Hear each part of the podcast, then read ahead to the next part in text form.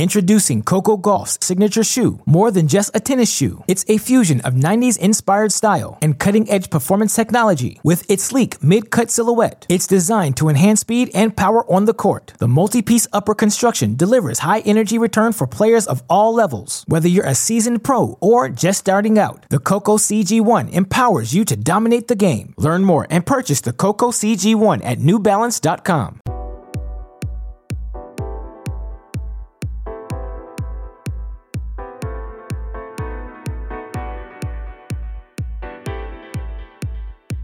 Welcome to. Hey, great shot.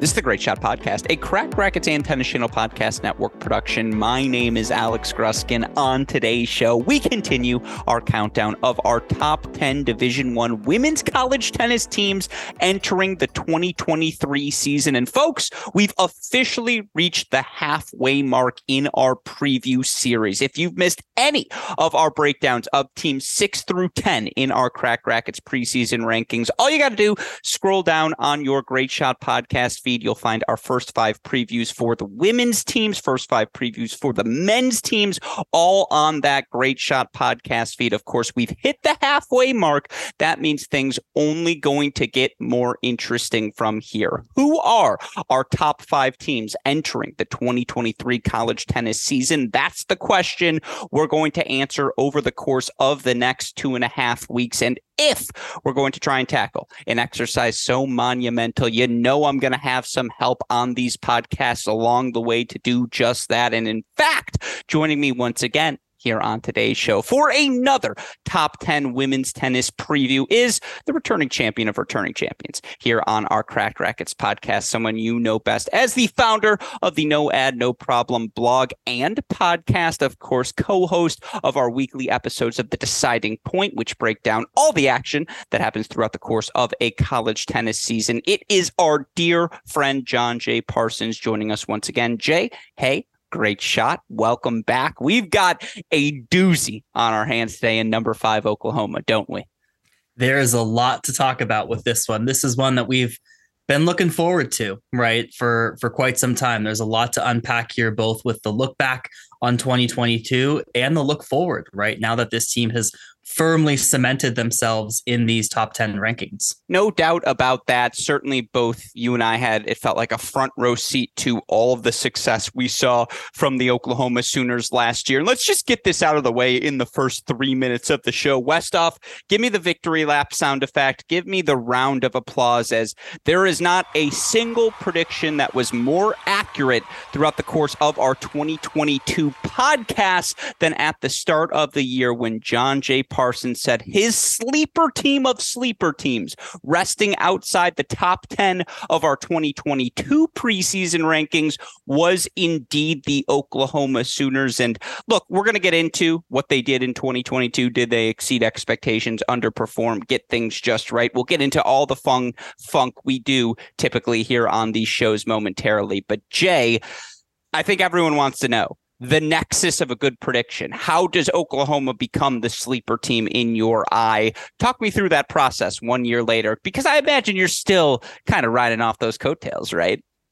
I'm certainly trying to. It has to make up for some of my other horrible predictions.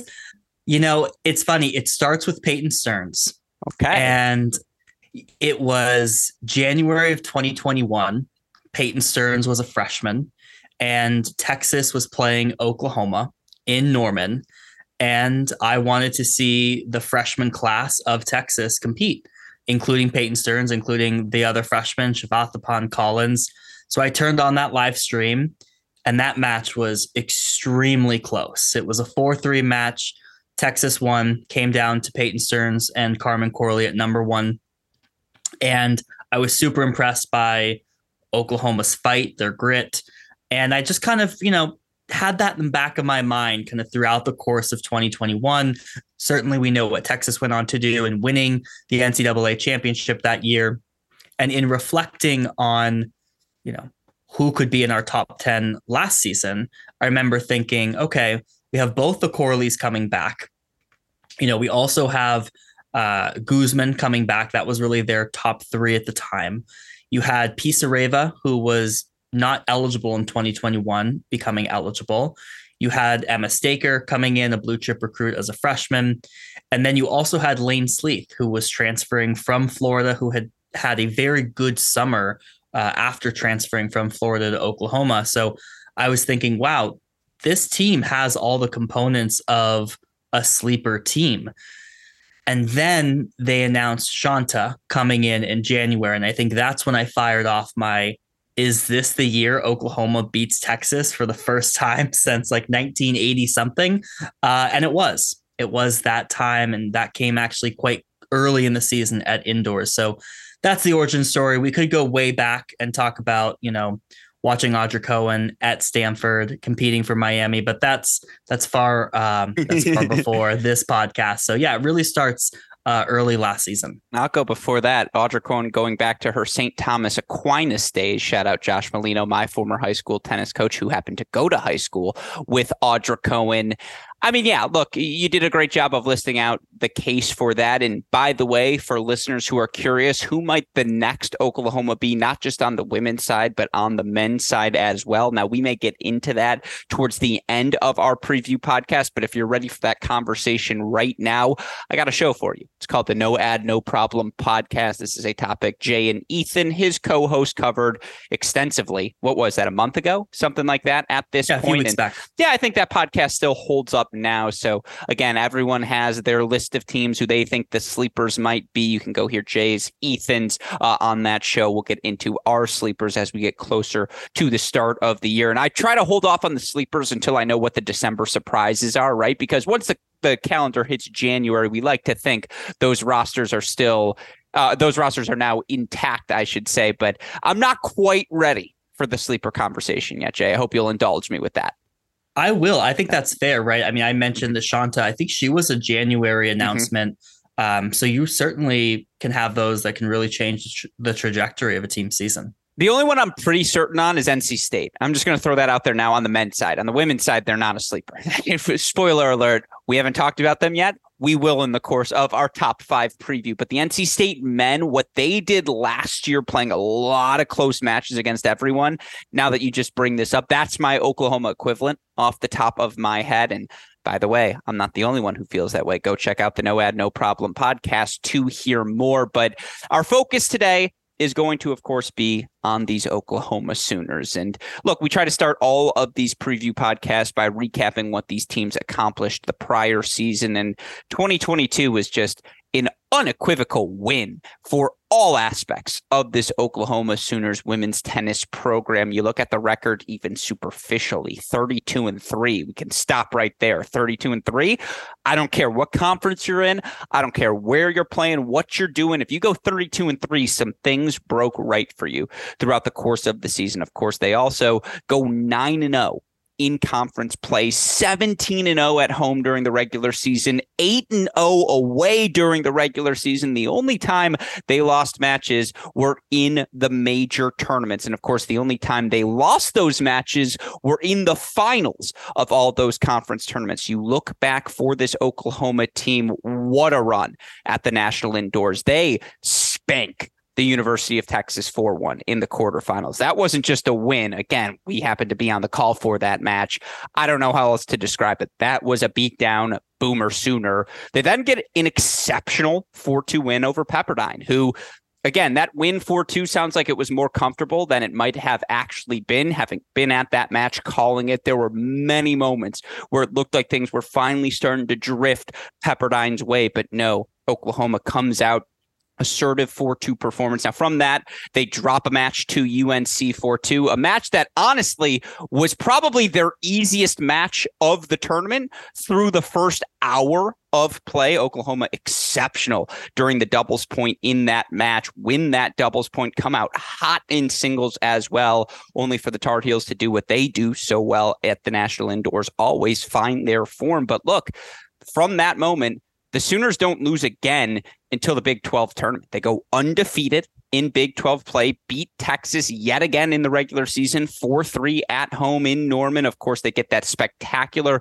4 3 win over Oklahoma State, 4 2 win over Pepperdine in that final weekend of the season sequence. And then, you know, again, into the Big 12 championship without dropping a point before they suffer that 4-2 loss to the University of Texas. And, you know, after that, draw comes out. They're the number two seed at the NCAA tournament. Well, they might have been the number two seed, but again, that NCAA tournament run sort of epitomized everything Oklahoma was about throughout the course of the 2022 season. 4 3 win over Arizona State in the round of 32, 4 1 win over Stanford. That is far, looks far more like a blowout on paper than it was in reality. 4 3 over Texas A&M in the quarters, 4 3 over Duke in the semis before the Sooners ultimately run out of steam. And look, no disrespect to Coach Cohen, to any of the coaching staff at Oklahoma, any of the players. Texas was the better team in that final, and ultimately Texas that 4 1 victory to secure the back to back championship. That said,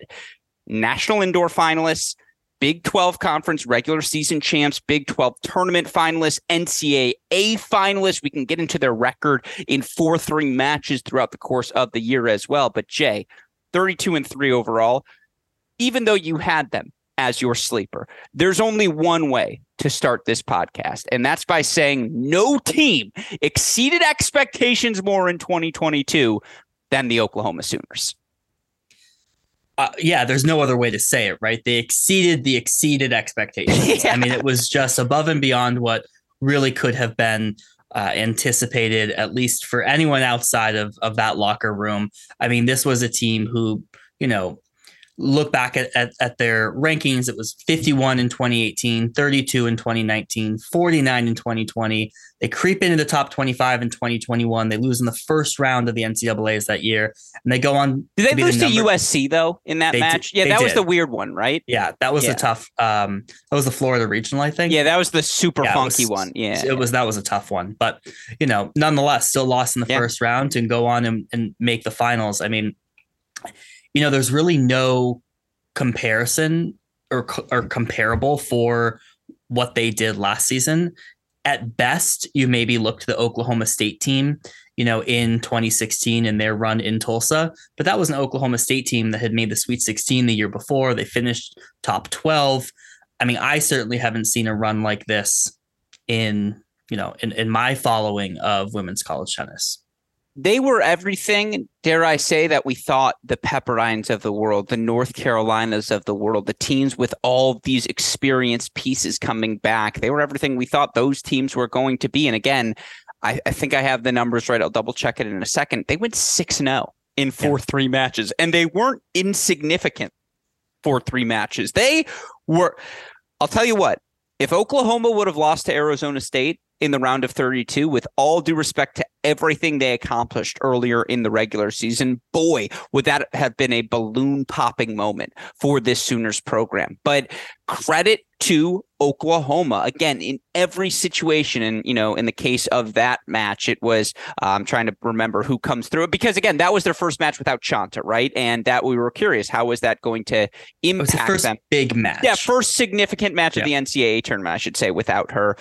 and look, they dropped the doubles point. And to see this team come back and, you know, again, get four straight set victories, sweep the top three. It was Sleeth and the Corleys, which, all due respect, Layne Sleeth was a rock at the top of the lineup last season. But by the end, it had been four, five, six, really doing the heavy lifting for this Oklahoma team. Their depth just kind of separating them from the average college tennis team, dare I say, last season.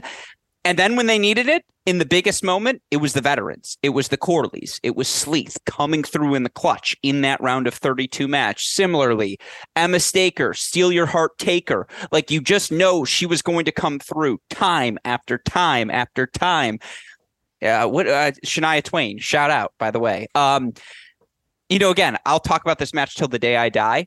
I swear to God, Texas A&M wins the NCAA tournament last year if they're able to get past Oklahoma but they weren't able to get past Oklahoma. And again, just across the board, whether it was the focus we saw from Corley at two singles, because she was down comfortably to, uh, to Makarova, but the focus it takes, even though Makarova is injured, to get through that match in three sets. Emma Staker, steals your heart taker. You know, again, she loses that first set to Morales and slowly but surely works her way back. And boy, was that third set something you and I are never going to forget, Jay, between those two. Arguably the best set we saw throughout the course of the two weeks in Champaign. And then they do it the next night against Duke. And it's just miraculous. And again, did the bubble burst a little bit in that NCAA final? Yeah, it did. I would also say that Texas team, talk about peaking at the right moment. They clicked on all cylinders in that NCAA final.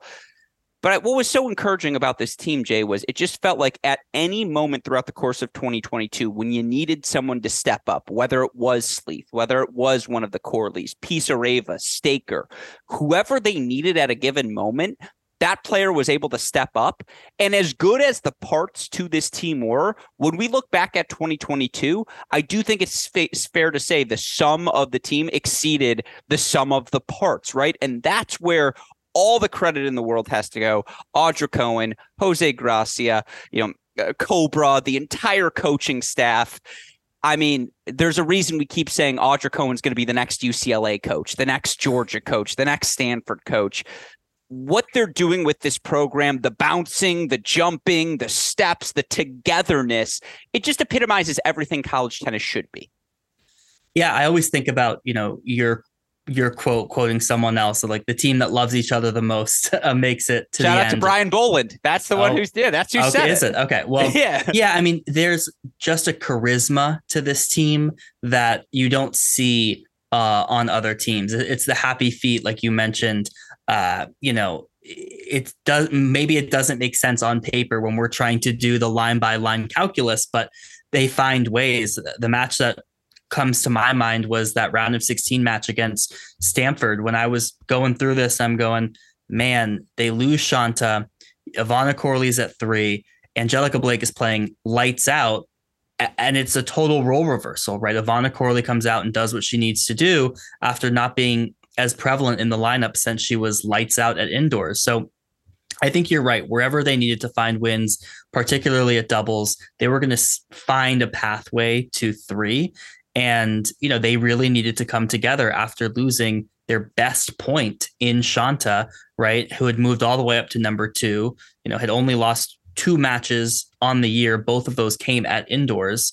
And they really rallied together in that NCAA tournament to, to your point, say, hey, this season is not for nothing. And we can do this, you know, without, you know, one of our best players. Yeah. And one other thing I would add, by the way, sell, shout out to Philip Zupancic, the the other graduate assistant who's always there making noise, getting nuts. Like again, by the way, since I know we did this, I think on the last podcast, I think this was with you and not with Chris. A lot of Judaism talk of late. Shout out to the Jews. I mean, if if we're going to be under attack, yes, we talked about the Maccabi games. Yeah, it's exactly as we're going to be. Shout out Blokina as we're going to be under attack right now. Just going to give a, a shout out to my fellow members of the tribe. Obviously, Audra, one of them. She will always have a place near and dear in my heart. But there is nothing I enjoyed more about the 2022 college tennis season. And again, if people are going to accuse me of bias towards this Oklahoma team moving forward, I would highly recommend listen to the duration of this show. Maybe you'll think otherwise.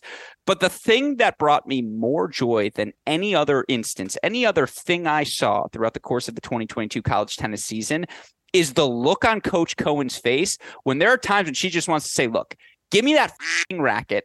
I'm going to go win this match for our team. My energy is going to translate to all the because all the the you know translate down to every other member of this team.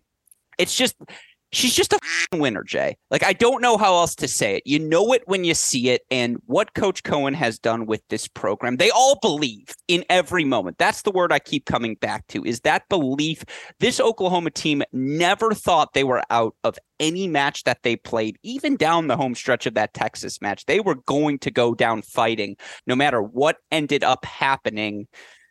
I mean, it was just a pleasure to be able to cover that 2022 Oklahoma team. And there'll be one that sticks, I'm sure, with both of us for however long we manage to end up doing this podcast. Usually, my podcast hosts have like a three year shelf life. Just a warning, Jay. That's, that's okay. about, no, no, that's usually when they start to get sick of me. I'll keep you, mm. you know, again, Chris hasn't gotten sick of me. So I keep going back to that well. But as we saw, Maddie was like, eh, five mm. years is enough, Alex. and so, uh, anyways, with all of that said, you know, some of some listeners may be looking at this podcast and saying, wait, you have Oklahoma number five? how can you have Oklahoma number five when this is a team that went 32 and three, a team that made the national indoor final, the NCAA final?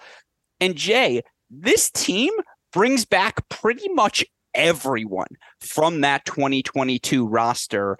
This is a really good team of returners coming back here this season. Well, they bring back all six singles players from their NCAA finalist run. Mm-hmm. Uh, there's not said. much more. Yeah, there's enough said, right? Uh, you know, of course, there are other teams who are making jumps, right? And you know, staying staying at that might not, you know, be keep enough. you at number two might not be enough. Exactly. Certainly in this era when there's just so much talent across the board, that's probably what the number five is attributed to, right? Just given some of the the movement we've seen with these other teams, the, the talent that they're bringing in. And at some point, this, you know, as we talked about, like on paper, it might never look like the number one team in the country, right? And it is about the the whole being greater than the sum of the parts. So, um, yeah, but they still return everyone. That experience alone will take them a very, very far way in this upcoming season can't fake belief. You can't fake getting the big match experience. And again, in 2022, every part of this roster had an opportunity to gain some of those things. Now, as we look at the returners, Jay, I'm curious. I open up to you first. What is the position you feel, or positions? Give me a power rankings. Just start with your top two. Who are? We'll go one by one. Who do you feel most confident about? Players or position? both, because I think it's it's kind of both, right? If I guess the player by position, because I'm, we're talking rankings here. Ultimately, even though Layne Sleeth might be better than Emma Staker, Staker went 22 and four at the number six spot. The idea of having her at number six once again as a sophomore, apologies, a lot of f bombs here early. It's nuts. Like for me, that's where I start number one is that idea that they can have Staker there at six again after a year. She went 22 and four at the six spot. And it, I know she got a lot of third set wins, but it didn't feel that flukish, Jay. Like it feels very replicable. Yeah, but Sleeth went 21 and four at the number one position. Yeah, here's my thing. Three of those losses being to Peyton Stearns. That's it's a good point. It's again, right? this is so, open it up. Sleeth was number two on my list. So make these that's why I said top two at first, because I feel pretty good about the edges of their lineup. Like if it's Sleeth at one again, Staker at six, however we fill out in between by May, I like the rubric. Yeah, and those are both like gauntlet of matches that you would need to win at one and six. Like both of those players are gonna go to war. Yeah, to, it means if, if you beat Oklahoma, it's taking you four hours. Like, let's just be clear. Yeah, no, absolutely. And you saw that. I mean, with the Layne Sleeth match comes to mind is that win at Oklahoma State over 4 3 in just a, a marathon match where she was down and out. So I thought she was extremely impressive. She was the Big 12 newcomer of the year. I mean, this is a player that didn't play much at Florida. She played at number four singles the year before at Florida. So for her to come in and do that at a new program to ascend very quickly to that number one spot, um, I thought that was super impressive. That assumes that Staker does play six, which might not be the case. She might move up, but um, those are two players really anywhere in the lineup that you feel very, very good about. Why I have Staker over Sleeth is as good as Layne was last season. Let's be clear. All American, to your point, you mentioned it at the number one singles position, just ridiculous all year long. What was it, 21 and five in dual matches, primarily at that number one spot she played? Yeah, but I think the fifth match was in NCAA singles. So I think she just lost four matches, three to Stearns. Shout out to you for your research. I will say this. I love you, Audra. Love you, entire Oklahoma athletic department.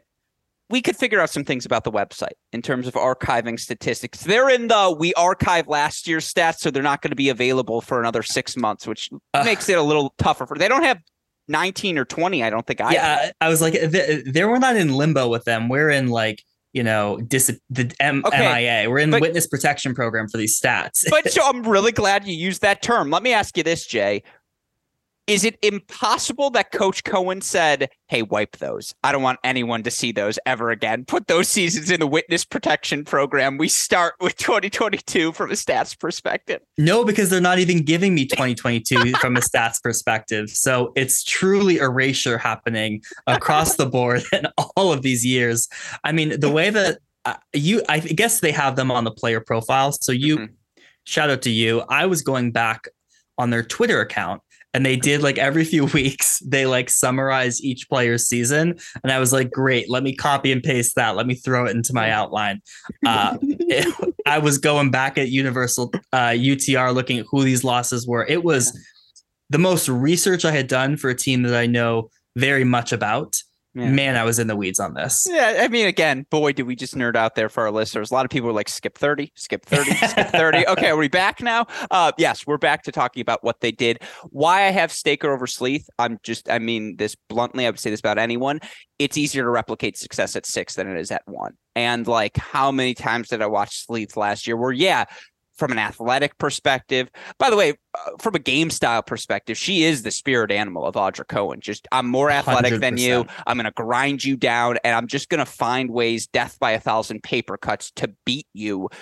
You can't fake that. That translates year over year. Go check out the two NCAA women's singles titles. Audra Cohen won individually while at Miami. They were both at Miami, right? Um, I think she just me. won the one. She just won the one. Did she make the final the other year? Am I? Anyways, we'll get back to that. You're you're probably right. I'm wrong. It's been.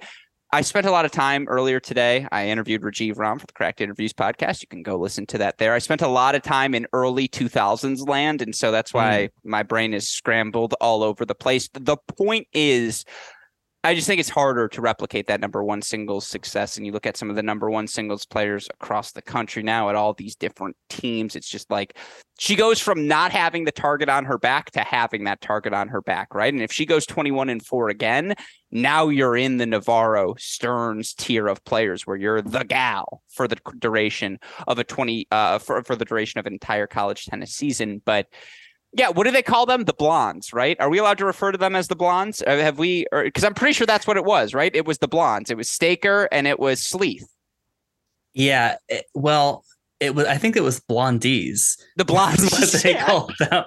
Um, but I think you know uh, teams will do like internal dual matches, right? And they'll like red versus black. I think they had blondes versus brunettes as uh, as some of their um, their teams. You think on those that Audra plays Layne and she's like, I just want a shot. Just like I'll I'll play one. You guys figure out the rest later. I'm um, exhausted just thinking about that match. Tell you what, I bet we get a thousand people to watch it on a Cracked Racquet stream. We got to find a way to raise some money between getting those two to play. Um, anyways, all of that said, they were the two strengths. That said, particularly early in the season, we got to give a shout out to the Corleys, who, of course, were the core of everything brought back, especially with Dana Guzman being injured for the duration or the majority, I should say, yeah. of the season.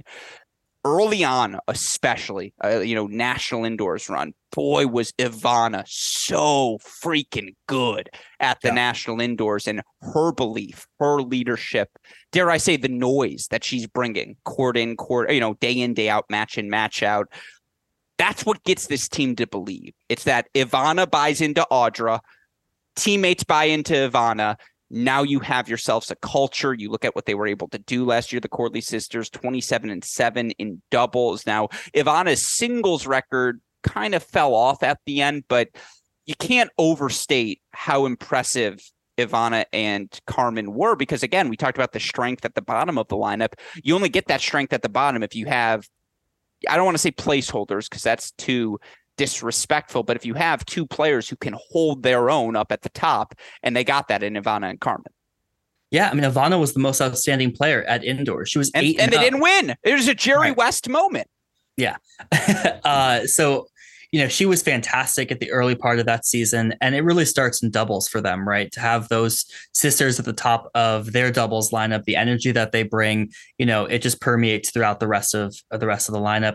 And Carmen was really solid, right? Playing, you know, there at the top two, three positions. Um, you know, and she was a player I thought that I never quite knew if she was going to get the win, but sometimes there would be surprising wins, right? And she would come in clutch, and that was really thematic of kind of the the whole of the team, right? You, weren't sure exactly where the points would come from. There wasn't necessarily a clear calculus every single time, uh, but Carmen had a lot of matches um, where I felt like she played exceptionally well. You know, that match against Makarova, just the mm-hmm. the pressure that she was facing in that match, the circumstances that was not easy to do. Um, so she also had an outstanding season. Yeah, and I do feel like it's worth stating again. This is a team that beat Texas twice last year. Like they yeah. went two and two against the eventual national champions. More wins against Texas than any other program had throughout the course of the year, and Again, you bring back the Corleys, you bring back the Blondies, you bring back someone in Alexandra Pisareva who didn't get maybe the shine that Shanta did because Shanta left, and I suppose leaving in itself is inherently something we talk about more frequently. But obviously, Staker the heart taker, uh, did all of her things as well. But I mean, you look at what Pisareva was able to accomplish last season in her first year there, not a freshman, but her first year at Oklahoma. 26 and 14 overall in singles, 18 and 8 at the number five spot, 23 and 11 in doubles, playing with a couple of different partners. Like, again, not someone who's maybe going to blow you away from a UTR perspective, not someone who's going to blow you away from a pedigree perspective, but they just had answers everywhere, Jay, and they bring those answers back this season. Yeah, they, again, they bring back all six. I mean, you mentioned UTR from a UTR perspective. Their power six right now is 63.67. Can I guess? That feels like eighth. 10th. 10th. Oh, yeah. wow. 10th. You know, and that's kind of what you're, you're going to get with the Oklahoma team, right? On paper, you're probably not going to favor some of these matches line by line, but that's where that charisma that I talked about, that energy comes through. And I think, you know, you mentioned it, but Guzman getting healthy, right? She was out for um, much of the season. The prior season, when she was a freshman, she was playing in the top of the lineup there at one, two. And um, so for her to come back, work her way into that lineup, that help them significantly because they at the end of that season, you know, they were kind of pulling Ivana Corley from singles, playing Shanta, playing Guzman. And then when Shanta leaves, right, you have Guzman playing well, um, you know, able to to play in there full time, and you bring in Ivana, so that helped them significantly getting her healthy. Well, it's fascinating you bring that up because you talk about the new additions for this season, and honest to God, in comparison to last year, you could say it's a new Dana Guzman coming on to the team here this season, and of course, Guzman was someone who was ranked 11 in the ITF juniors, or at least got that high. She went 19 and two her freshman season. You don't fake 19 and 2. You got to earn that record, folks. And certainly you feel like the addition of a healthy Guzman, who we didn't see play much this fall, but did we? Well, I think we did. Okay. You know, she was 10 and 3, which is a solid fall. You know, is losing to Maddie Sieg and Carolyn Ansari of Auburn, the top three player there. So I actually think of the bottom three players in their lineup, four through six, she unequivocally had the best fall. Bottom three from last year, you're saying? Correct. Got you. Yeah, the non Corleys and Sleeth. Well, returners. that's interesting because certainly, no, I mean, you're absolutely right. Like, she, again, her level we know what it can be at her best. We know that that level is not just a top four singles position level. There's a world where she's probably playing number one singles for a lot of different schools across the country. And to get her healthy again this season, absolutely massive for this Oklahoma program. But look, that's not the only new addition this Oklahoma Sooner team brings in. And you mentioned it. They could have a scenario where they get all six of their single starters from last year's NCAA tournament back. But Jay, they also add some new pieces in Julia Garcia Ruiz, Romana Siv- uh, Sisovska. Sisovska. We'll get to that pronunciation, I suppose, at some point here during the 2023 season. Uh, but I want to talk about Garcia Ruiz first because I had the chance to watch her during the National Fall Championships, and oh my God, like this is a player who should be in a lineup right away, Jay. Yeah, I was curious because I think you got to see more of her this fall than I did. But she, you know, she's top 20 junior in the world back in 2021. She played all the junior slams. She's third on the roster by UTR, but she went pretty quiet in 2022. We didn't see much of her on the pro circuit. And she kind of popped up here in the fall. She went eight and five, uh, and she had some really good wins. Right, she makes the finals of their of their regional, wins around at fall nationals, what did you see from her that you really liked? It's the grinding. It's just Mm. the physicality she was able to bring already early in her career. This is just someone who will fit the Oklahoma system. Shout out to NC State anytime I- you use that word. I thought you said I can't use that word. Yeah, no, no, you're right. I said that's you got to cite them. I gave You them the cite the citation right there. Yeah, yeah, that's that's the footnote right there. Shout out NC State. As long as you cite them, I'll Got it. allow it, Jay. But yeah, you look for uh for her throughout the course of this season. Interesting. I don't see her stats. Oh, because I have last fall's stats up. Duh. That makes total sense. Again, Oklahoma. I love you. I actually the thing is we got the chance to meet some of the administration people for this Oklahoma team throughout the course of NCAAs, et cetera. Some of them may listen to this podcast, and honest to God, Jay, they might have the a website up and ready to run before Christmas because they don't skip steps. Uh, this Oklahoma women's program. So that's the last we're going to poke fun at the statistics, but it was just like I could see her game fitting at five singles, six singles right away. Just her ability. Who was she lose? I think she was down like a set and four one in that fall Nats match, and she ended to work her way back. Something Uh, like that. I forget. I forget what the exact match was, but I just remember Well, watching beat, the fight. She beat Marley Zane of Texas. That's what it was. Nats. Was that that match? three sets, right? I want to say it was recall. three I sets. don't recall the score.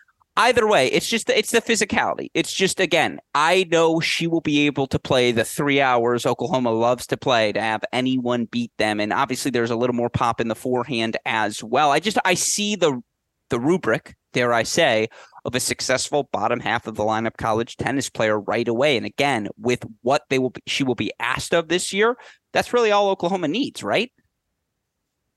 I don't know. I, I do think that they might need someone who slots in at three, right? And kind of keeps the four, five, and six of Guzman, Pisareva, Staker at four, five, and six. I I think she might be asked to do more this season. But that also assumes that we don't see the jump from Guzman. What if Guzman is ready to go be a top three player again, regain that 19 Yeah, that's very true. That yeah. that's that's my perspective on this. Yep. And then, by the way, Sissoko, uh, Sisovska. How do how do you how are you? Should we just call her Romana first name? Go with it. I'd, I'd call it Sis- Sisovska. Can we just call her Ro? Let's just go with Ro for now. Um, Okay. yeah, Rom- Romana or Mana, um, Big M. I don't know. We'll we'll, we'll it's a it's a work in progress. Uh, I defer to you, Coach Cohen. Is she blonde? Is she a new blondie, or is that a status you have to have? I have think she would be Team you? Blondie. Yeah, but don't you have to earn that moniker? Like you're not just a blondie. You have to play a four hour match before you become member of the blondies. And so, you know, it's an elite crew, Jay. We're not just giving away coats for free. This isn't Sons of Anarchy. I mean, I think being on the roster counts. Yeah. I guess, well, again, we defer to Audra. You can tell us if she's an official member of the Blondies yet or not. But just for those who are curious, this is a former top 750 player in the world, someone who's a top 50 junior in the world as well. Tell me what you know about her, Jay. Well, this was an interesting one, and I would say that the the new additions have been a little tough to track for Oklahoma, right? And they had, you know, Anastasia Lopata signed, they had Daria Kudashova signed, number three newcomer in the ITA rankings. Uh, Lopata now at Georgia, Kudashova not uh, on on a roster right now. So they bring in, you know, Garcia and they bring in Sasovska or Big M or Rowe, uh, and and this was kind of strange, right? She becomes eligible in like October ish. You know, she was in playing a 15K in Sharm el Sheikh in October, and next thing you know, she's eligible. So, you know, um, by UTR, she's eighth on the roster. Uh, she played one event, the Big 12 invite, uh, two and two. So, you know, this just adds to Oklahoma's depth, right? She will be helpful uh, in in that component. Yeah, and again, 20 years old, you always like getting someone a little bit older to who's just played a few more matches, has that experience. Again, you brought up Daria Kudashova, who's a top 500 player in the world right now. Boy, if they could have added her, I don't think they would have been at number five. I think they might have been even higher in our preseason rankings. But look, we've talked through the roster. I mean, I guess there are some names I don't want to leave out. Shout out, as always, to uh, Natalia Jabrozemski. We'll just say NJ, uh, who we didn't give a shout out to yet, also on the roster once again here this season. And again, we've talked through the pieces, Jay. Give me your thoughts on the lineup. How do you see things shaking out for the Sooners here in singles? You know, I, I think it's pretty clear that uh, Layne Sleeth will play one, although we should add, I mean, you know, Pisareva, Staker, and Guzman all played in the fall, right? And in kind of an order of like how good their falls were, it would be Kuz, Guzman, Staker, and then Pisareva. We almost saw nothing of Layne Sleeth and Ivana and Carmen. So, uh, you know, we'll have to see kind of what form they enter into, but not really factoring that in. I would say Layne Sleeth at one, Carmen Corley at two. I expect we will see Ivana Corley listed in lineups and may or may not play, kind of like on a, a match to match, you know, uh, situation. I think she would slot in there at three or four. I think you're right that Guzman moves up to the three position. I would say Garcia at four, Pisareva at five, and Staker at six.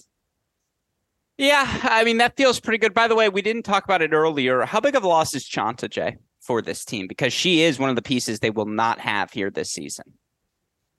You know, it's tough, right? I think when she left for the Southeast Asian Games, it felt like it could have been a huge blow to the team, and they did not let that happen. Right? They make the NCAA final, so it's hard to really say how much of a uh, how much of a challenge is. I think what was looking really promising for them was having seven players that they feel excellent about in that top six, and they can, you know, bring Ivana out. They can bring Guzman in.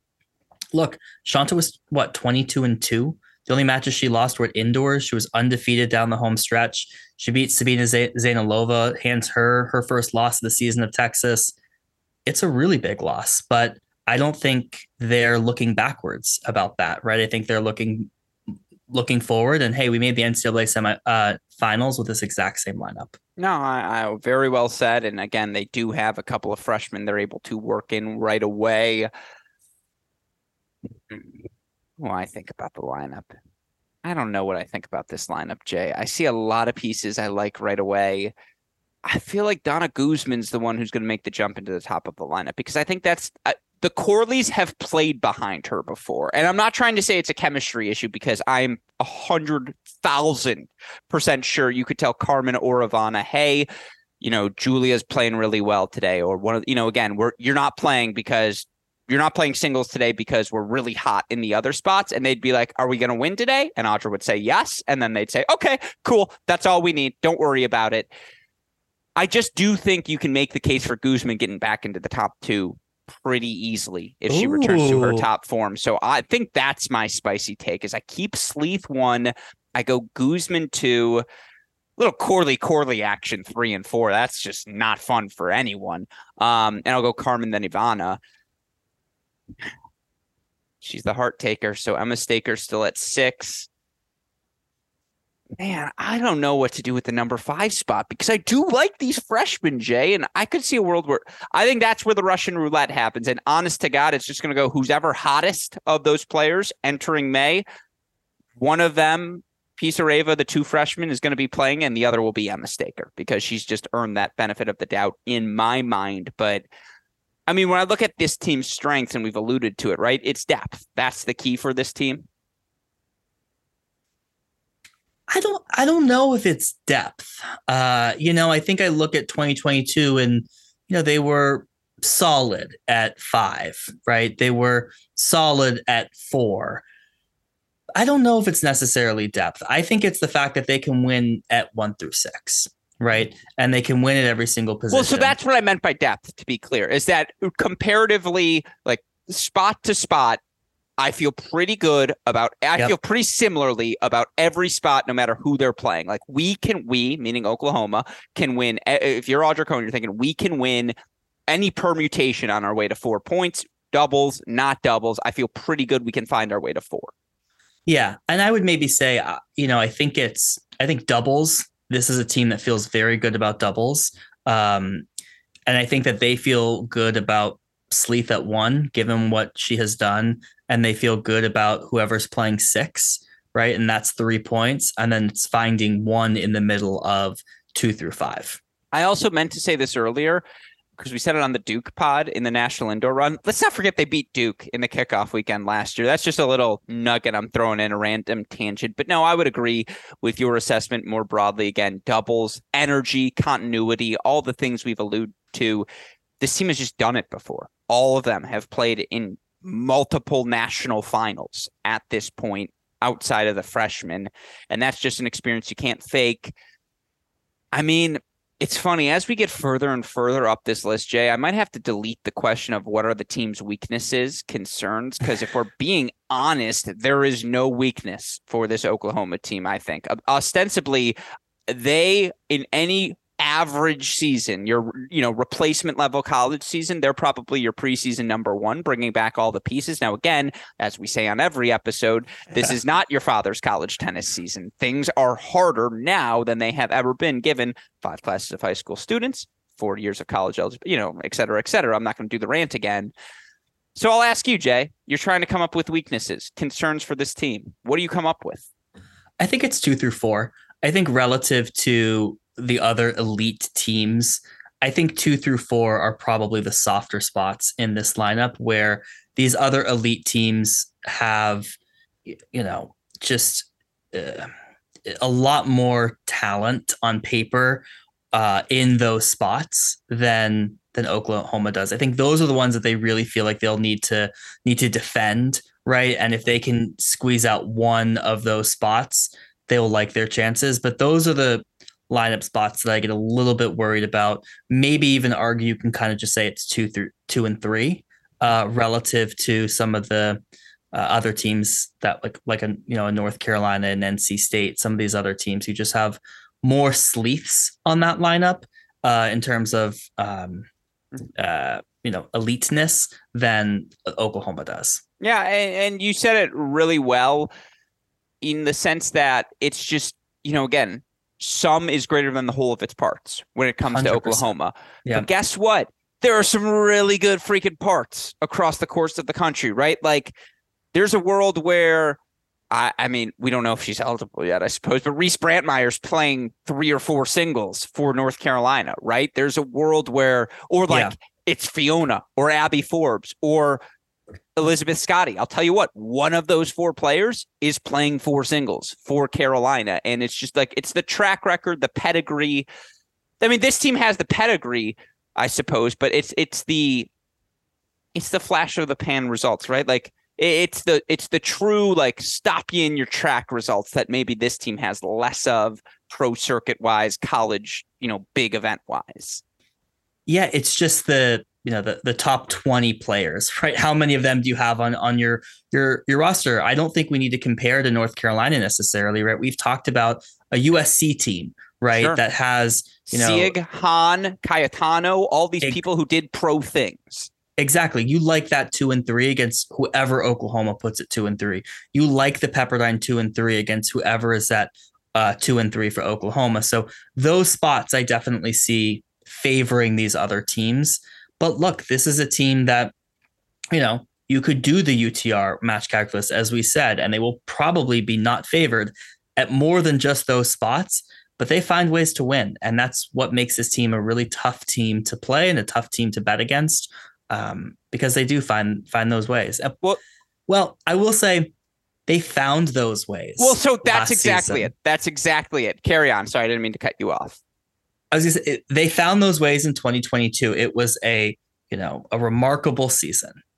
It is a very different proposition to go from being the hunting to the one that has the target on your back, and they Hunter will have to hunted. Absolutely, exactly, exactly, and that's where they are now, right? And many other what this team does not have the luxury of of doing is just that slow and steady build, right? You know, making the, your first round of 16 and then making a quarterfinal, making two quarterfinals. Knock this team is did not knock on the door. They knocked down the door and they ran straight through it all the way to the NCAA finals. And now it's like, whoa, like we have to do that again. And that's a different proposition. If whoever we're not going to Duke on the road, but now if we do, like no one is questioning whether we are the team to beat. So it's a totally different attitude. It's a different mindset shift for sure. Yeah, absolutely. And again, this will hopefully be my last F bomb till the final F bomb of the show, but everything broke right for this team last year. Everything they needed to go their way until the end, right? When the karma bill came due, when it's like, Chanta leaves, which is like uh, maybe the yeah, ultimate spin of the karma. A, that's wheel. yeah, that's a bit. I mean, that is a big thing to have happen. To have sure ostensibly your best player on that roster leave, and just the emotional t- trauma that that would ha- cause for any team. Uh, that's a really big deal. Eh, so, and that happened right before the NCAA tournament, right? So, you know, there were a lot of things that went right for this team. Absolutely. And it, you know, I'll ask you, could this be a Texas men situation, right? Um, where things don't break right the next season. That's exactly what I was going to get to, where you just use up all the karma juice. And again, that's something we believe at here in Cracked Racquets. The tennis gods giveth, the tennis gods taketh away. And it's just after everything goes perfectly for this Oklahoma team last season. To your point, replicating that's really freaking hard. Like you want the list of teams to make multiple NCAA finals, multiple national indoor finals in consecutive years over the course of the past decade and a half. I'll give you four programs Virginia USC on the men's side, UNC and Stanford on the women. Like it's not UNC on the women's side. They well, no, from a national indoors, from a national yeah, but, indoors perspective. But, but, Oklahoma, I thought you were talking about both. No, no, uh, but I'm saying no, no. Sorry, I, I, meant just in general, multiple national finals and like or national finals in consecutive years, over and over again. Right? Carolina has done that at the national indoors. They've earned that benefit of the doubt. Again, go listen to our Stanford pod from Tuesday if you want to hear the history of Stanford's success. What is it? They've 40 NCAA tournaments. They've made the quarterfinals or further 37 times, something crazy like that. Like it's it's laughably exceptional. Um, it's really hard to replicate that level of success. To your point, it's really hard to go from hunter to hunted. That said, you do feel like again, if anyone's capable of doing it, it's the program, it's the culture more than anything else. It's an intangible thing, but you just can't fake the like that doesn't go away. And you know, some scholars have argued I'm the Tim Duncan of my generation from a teammate perspective, Jay, and those scholars happen to be me who are arguing that fact. Winning breeds winning. Like I'll tell you this, and it's not directly translatable, and I apologize that I do this from time to time, but like my junior year of high school, we we lost all of these players and a bunch of different guys graduated, and we had to have young players like myself who went from underclassmen to juniors, whatever, step up. And I we had a really big junior class, and all of us stepped up. And like the moment when we when we won the state title, my junior year, and like the moment, the day after that ended, it was like, guys, let's get to freaking work because we have the chance to do something historic now. We can go back to back. We can sweep states, earn 40 points now. We ultimately got 39, tied for the most in Michigan State history. Shout out to us, us, Ann Arbor Pioneer, two best teams in Michigan high school tennis history. Stats will say that. Um, this feels like a team that would do that. Like this feels like a team that loses that NCAA final and Ivana and Carmen and Layne and Emma and all the players we've mentioned look at each other and say, okay, that was fun let's do that again.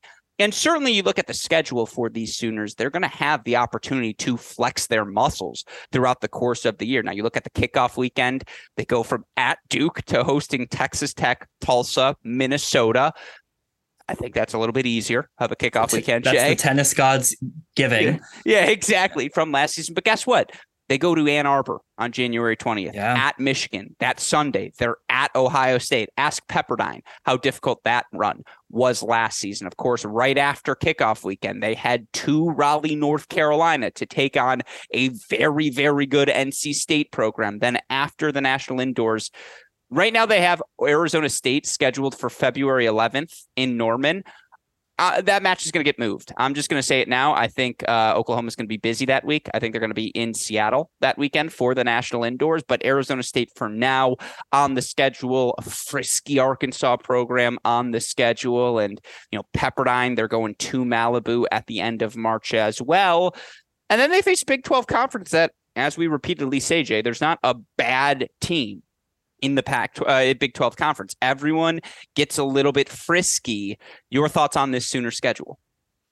I love this schedule. Uh, you know, the Michigan Ohio State stretch is a is a fantastic one to get ready for indoors. Will you be in Ann Arbor for that weekend?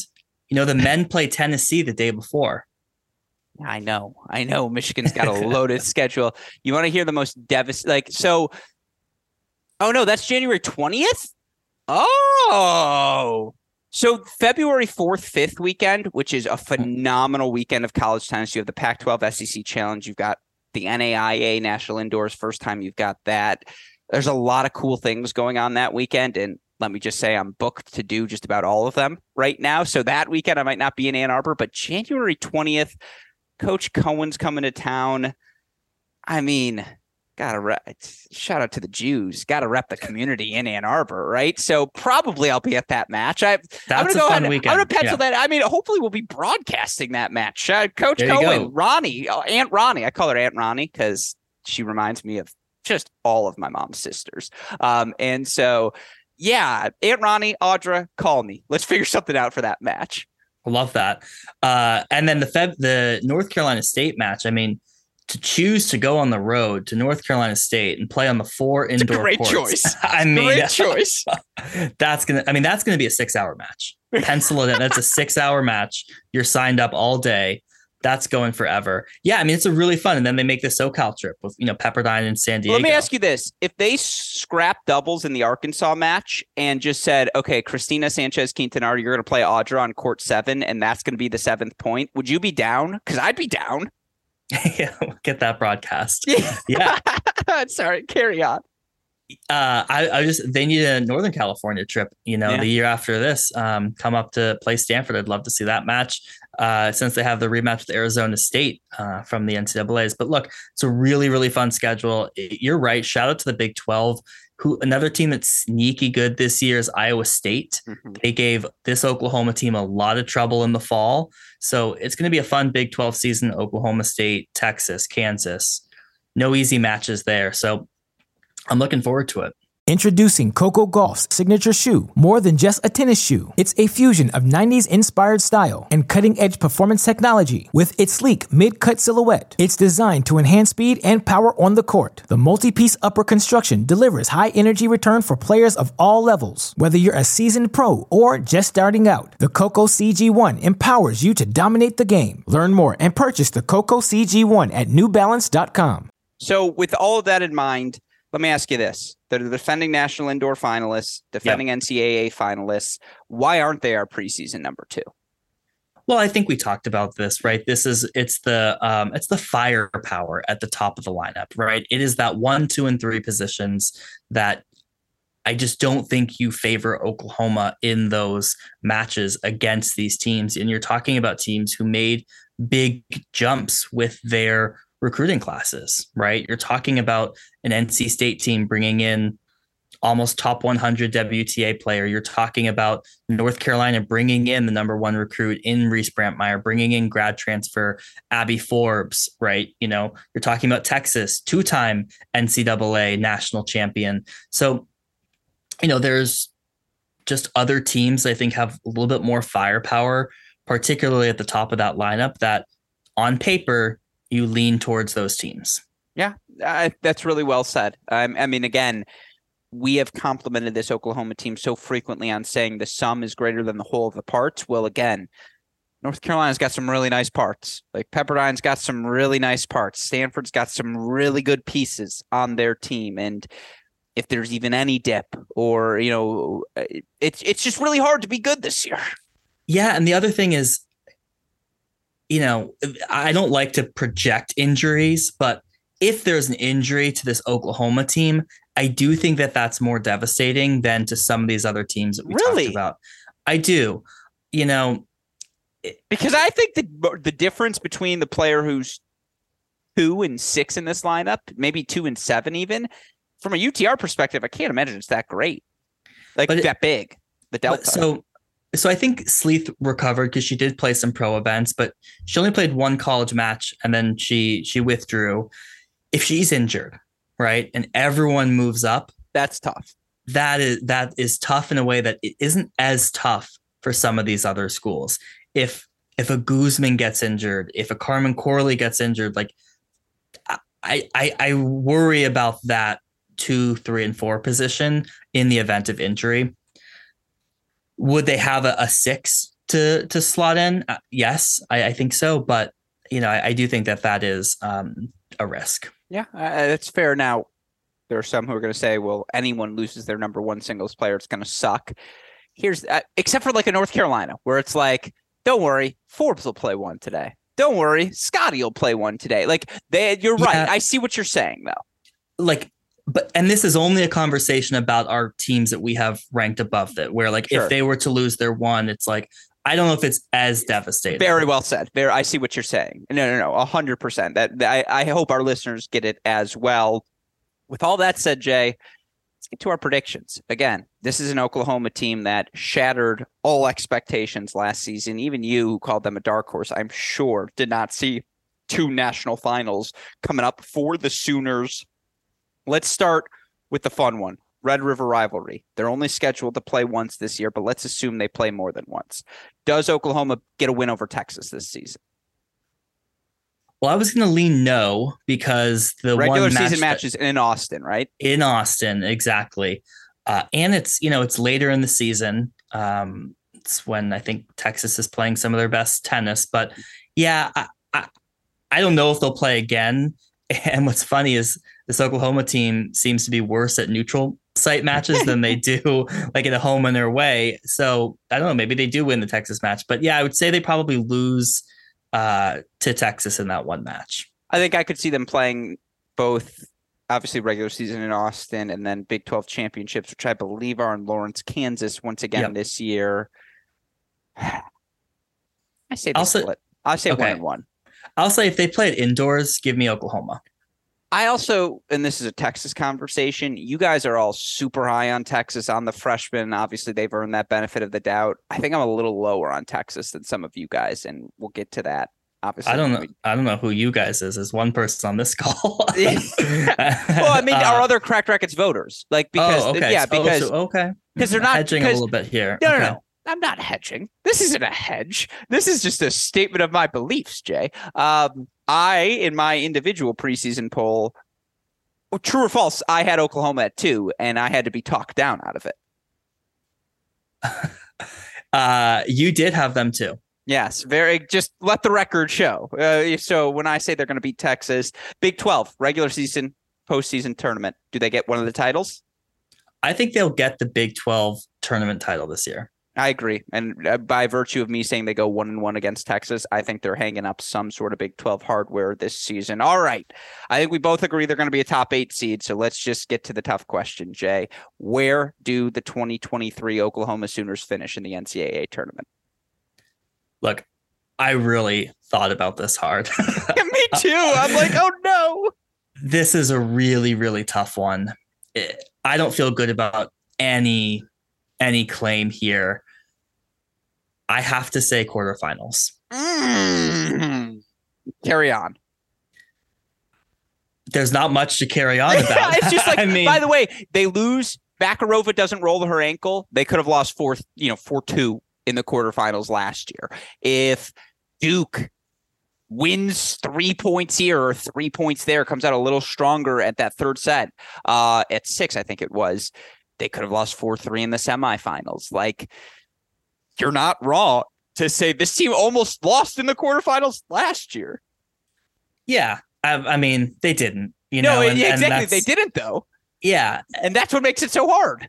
Yeah. I look, it, this is a team that you don't bet against, but ever. Um, it's just tough. There's just so many talented teams right now that sitting here in December you know, it's hard to predict that they will have another run like that. So, you know, I'm going to be safe and say, you know, they're in my top five. I think they're a quarterfinal team. Did I have Stanford going to the quarters or semis? Do you recall?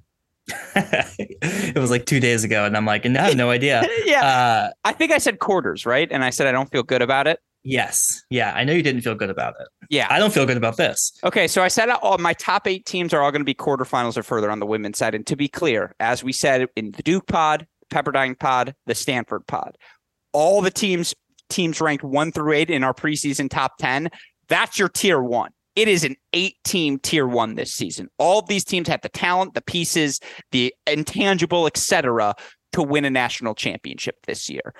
Oklahoma falls firmly in that category as well. I said Duke's in the semis. I have written down Pepperdine and Stanford as quarterfinalists. Oh, I'm just going to stick to the predictions I have written down. I have Oklahoma in the semifinals. I don't feel great about it. I think they get to that semifinal round on the virtue of, again, the experience to be at that final site. They've been there before. They'll be ready. And some of the other teams who we have on this list maybe haven't advanced past that quarterfinal round before. But then we get to the semifinals, and I look at some of these teams at the top of our rankings, and I just see the overwhelming amount of talent they have and the five months they're going to have to earn the experience, earn the camaraderie, earn the back against the wall moments you need to prepare yourself for the NCAA tournaments. Semifinals, just lock it in. Semifinals, I don't want to have to think about it anymore. Jay, final thoughts on Oklahoma go to you. Yeah, look, I'm excited to watch this team compete again, right? You know, as we mentioned, it's a whole new role for them. It, all of these teams are are so incredibly close in in talent and it's going to be a really really fun season. So, look, Boomer sooner. Do you think Coach Cohen will get mad that we predicted not champions? You know, you never know with the coaches, right? Some of them are like, why didn't you predict me as champions? And others are like, why didn't you predict me losing in the first round? And I'm like, well, I can't do both. So um, my job is to to go with what I think is going to happen. And so, look, uh, people can my, get mad. I don't. My care. favorite coach are the uh, is the coach who tells me please rank my team low so I can use it as motivational material because I'm like all right like if you want to give me the excuse like I need it so I'll take it. See, um, I'm like that that sounds like a you problem. That sounds like your job to get them to be motivated. It does not sound like a me problem to tank their ranking. So for any coach out there listening, like you got to find the motivation elsewhere. Yeah, I mean, I don't know. You mentioned Iowa State's really good. They might beat Oklahoma this year. All these teams, Kansas is coming for you. Kansas State's coming for you. They could finish last in the Big Twelve, for all I know. Jay, this Oklahoma team, maybe last year was a fluke, uh, and it'll be really. You know, again, from one balding man to another, it's not. You know, life's not getting any better for Jose up top. Like the stress could just continue to add up, and maybe it gets tougher for him. Um, no, this team's really good and they're such a pleasure to watch. And sincerely, folks, I, I could say this about every team in the top 10, but I if you haven't watched Oklahoma play in person, if you want your young child to be motivated about playing college tennis or just to be motivated in general to see what the family aspect, all the all the bullshit you're fed from coach after coach about, you know, we want it to be a culture, we want it to be a team, we want to do all these things, all the things all these people prognosticate about or try to project onto their teams. Oklahoma actually does. And so, again, I would highly recommend if you're in the Norman area or Oklahoma's coming to your city, go check them out. It's very much worth the experience. With all that said, Oklahoma, your number five preseason team. Jay, I have two semifinalists in our top eight already. That means two of the next four teams. At the end of the pod, I'm going to have to, with a straight face, say I see them losing in the quarterfinals. I'm not excited about that at all. I know exactly who you're taking though, so it's not going to be spicy. Am I that predictable now? Is that the problem? Is it five? This is what I'm saying. Is I actually think you know exactly. I think you could look at our next teams and go, because I have two quarterfinals spots left, a finalist and a champion left, and you could go quarterfinals, quarterfinals, finals, champion. Like I know you could pick all four remaining, and I'll ask you that as soon as we are done recording here today. But with that in mind, again, final thoughts of today's show go to you, Jay. No, look, I mean, I totally echo your sentiments about this Oklahoma team. You know, you mentioned seeing them in person. I hadn't seen them in person until the NCAA's, and it was the the happy feet, right? You see a, a a player finish their two and a half hour match, go on that court, and they're bouncing and they're screaming and they're yelling in just a way in a manner that other teams aren't doing. And this is part of their culture. And I looked at that and I said, that's not part of my culture. I, I would be sitting my butt down on that on that chair. But you know, it's it's it's a it's a joy to watch. It's a joy to have new programs, mm-hmm. right? We know it Blue blood fun. versus new blood. We're back, yes, baby. We're back. It is fun to watch Stanford and and have those legacy teams. It's also really fun to see new programs, new coaches, new women's coaches kind of on the scene. So it's been fun to watch. I'm excited. I'm excited to find the next Oklahoma. Oh, it's it's again, it's very, very fun. And we might be on the search for the next Oklahoma, but we're also going to enjoy this Oklahoma while well we said. have them. Certainly, with that in mind, uh, obviously, a shout out to our super producer, Daniel Westoff, for the f- of an job he does day in, day out. Healthy amount of F bombs here on today's show. But of course, our countdown continues of our top 10 Division One women's and men's tennis teams heading into the 2023 season. If you missed any episode to date, just scroll down on your Great Shot podcast feed, by the way, if you want to hear our thoughts on Learner Tien, that late December announcement. He's going to USC. Chris Heliors and I talk about it for the first 15 minutes of our TCU podcast. That was our gift to Horned Frogs Nation. But again, more shows to come. Tuesday through Friday. There's going to be a new preview each of those days as we try to prepare all of you listeners for the start of the 2023 college tennis season. With that said, for the fantastic John J. Parsons, our super producer Daniel Westoff, our friends at Tennis Point from all of us here at both Cracked Racquets and the Tennis Channel Podcast Network. I'm your host, Alex Gruskin. Jay, what do we tell our listeners? Hey, great shot. And we will see you all tomorrow. Thank you as always, my friend.